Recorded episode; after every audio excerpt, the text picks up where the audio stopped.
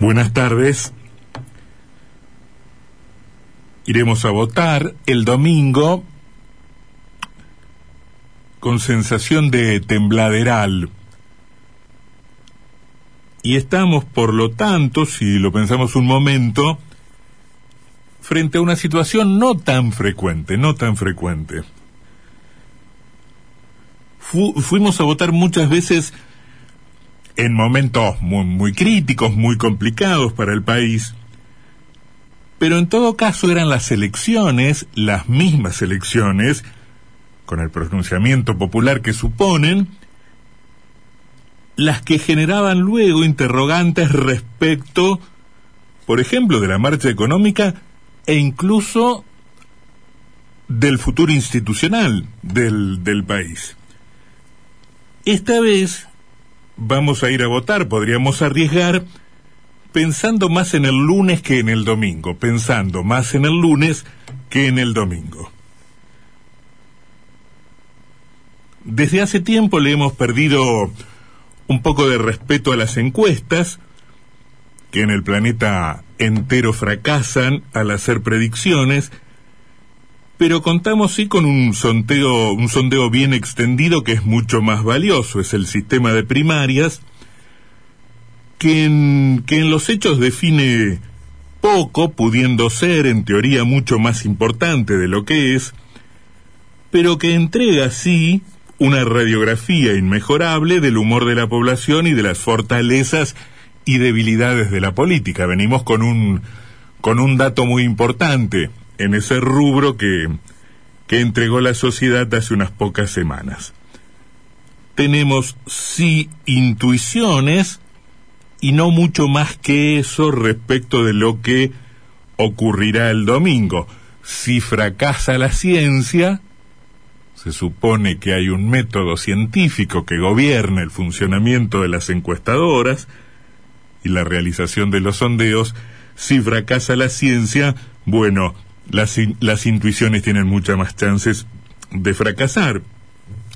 Pero en todo caso no han sucedido, me parece a mí, por lo menos tantísimas cosas, tantas cosas como hubiese necesitado el oficialista frente de todos como para pensar que se pueda modificar tanto, tantísimo, el resultado electoral, el resultado del 14 de noviembre respecto de lo que ocurrió el 12 de septiembre. Aún así, debe decirse que por supuesto estamos en la Argentina, escenario de lo imprevisible, donde nada es improbable, por lo tanto en ese punto, a ese respecto, convendría domar la ansiedad y esperar tres días que el escrutinio está nomás a la vuelta de la esquina. Si sabemos que el resultado importa, que el resultado importa desde ya porque siempre importa, pero importa también porque en este momento tan particular nos dará una medida, la medida del poder político existente, la medida del poder político del gobierno, para adoptar una serie de decisiones que, cualquiera que sean, o sea, respondan a una orientación o a otra orientación dentro de las más probables que tiene en su menú de opciones, lucen absolutamente demoradas frente a esa sensación que a mí me parece impera de inacción y sobre todo de ineficacia que entrega el gobierno fundamentalmente en el terreno económico.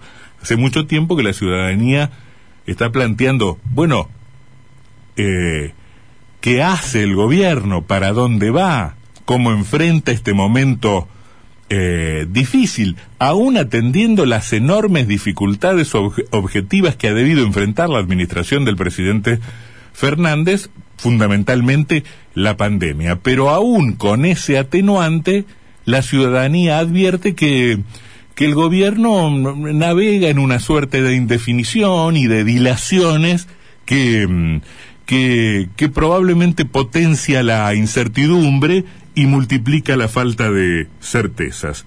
Hay quien dice, después del domingo, el gobierno se radicaliza, entendiendo por tal cosa eh, un mayor predominio en las decisiones de los sectores, por ejemplo, nucleados en la cámpora, en la cámpora o más cercanos a la vicepresidenta de la República, digamos. Pierde el gobierno, el gobierno se radicaliza. Otros opinan al revés, después del gobierno llegará la moderación, eh, perderá peso específico el cristianismo, el gobierno adelantará su acuerdo con el fondo, emprolijará algunas variables, efectuará correcciones y va a tranquilizar de ese modo a los mercados, pero sobre todo a los ciudadanos. En realidad nadie sabe, nadie sabe muy bien qué es lo que ocurrirá la semana que viene, en qué escenario estaremos y de qué estaremos hablando.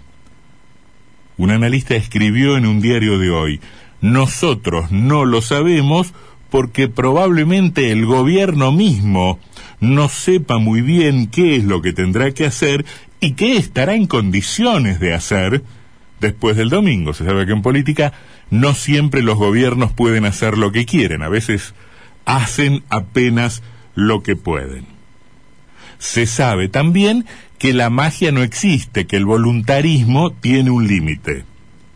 Por lo que la salida a la crisis o la eventual salida de la crisis o el intento gubernamental por superar la crisis, el emprolijamiento de variables y las medidas que debe adoptar el gobierno para salir de una situación que muchos analistas se animan por lo menos a comparar con momentos anteriores a grandes desastres económicos y sociales.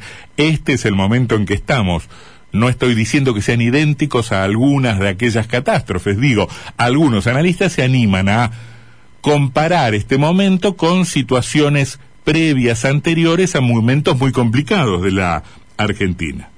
Vuelvo, la salida de la crisis, la adopción de esas medidas, no será seguramente simpática, no será un terreno que el gobierno podrá disfrutar, sino que en todo caso lo padecerá, lo tendrá que sufrir. La moneda se está devaluando todo el tiempo. El gobierno, hay un dato que es impresionante, el gobierno emitió en el mes de octubre a razón de 8 millones de pesos por minuto. 8 millones de pesos por minuto. Cuando dentro de un minuto yo esté promediando este comentario, habrá en la calle 8 millones de pesos más más de 300 mil millones de pesos al mes. Eso fue lo que emitió en, en octubre. Estamos llenos, tapados de billetitos nuevos, suaves, sin arrugas, que valen, sin embargo, menos que el papel en que se imprime su valor. Por lo tanto, el domingo nos entregará la medida del poder de ese gobierno que deberá tomar.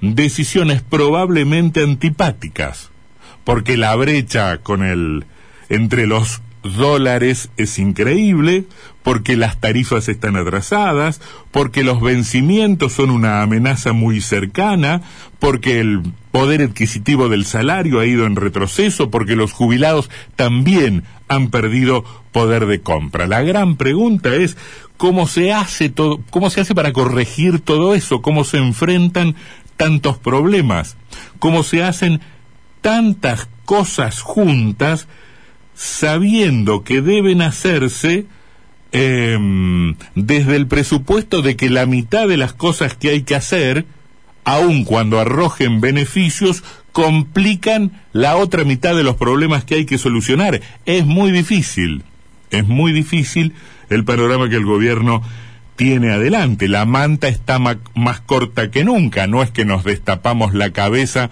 para cubrirnos los pies, la manta se ha achicado muchísimo al compás del desgaste del gobierno, al compás de la pérdida del poder político del gobierno, ya está cubriendo poco, tal vez el torso y algo más. Tal vez el lunes, frente a una renovada derrota, ese poder político sea aún más, más precario. Por lo tanto, se necesita alguien que opere de manera urgente y en la medida de lo posible sin dolor. Más que un político, que un presidente, necesitamos un, un, un mago, tal cosa solo existe en el reino de la fantasía, o en el universo de los sueños, o en el terreno de los deseos. Es un panorama muy complicado em, eh, en un jueves en el que estamos pensando en un domingo eh, que, em, que en realidad es solo el día anterior del lunes. Estamos pensando más en el lunes que en el domingo, por lo que la alegría de votar, o sea, la renovada satisfacción que acarrea un repetido ejercicio de libertad, esta vez corre con el contrapeso de saber, de que somos conscientes, que el domingo es algo más que un día soleado de elecciones. Es, sobre todo, la víspera de un proceso que entregará noticias dolorosas.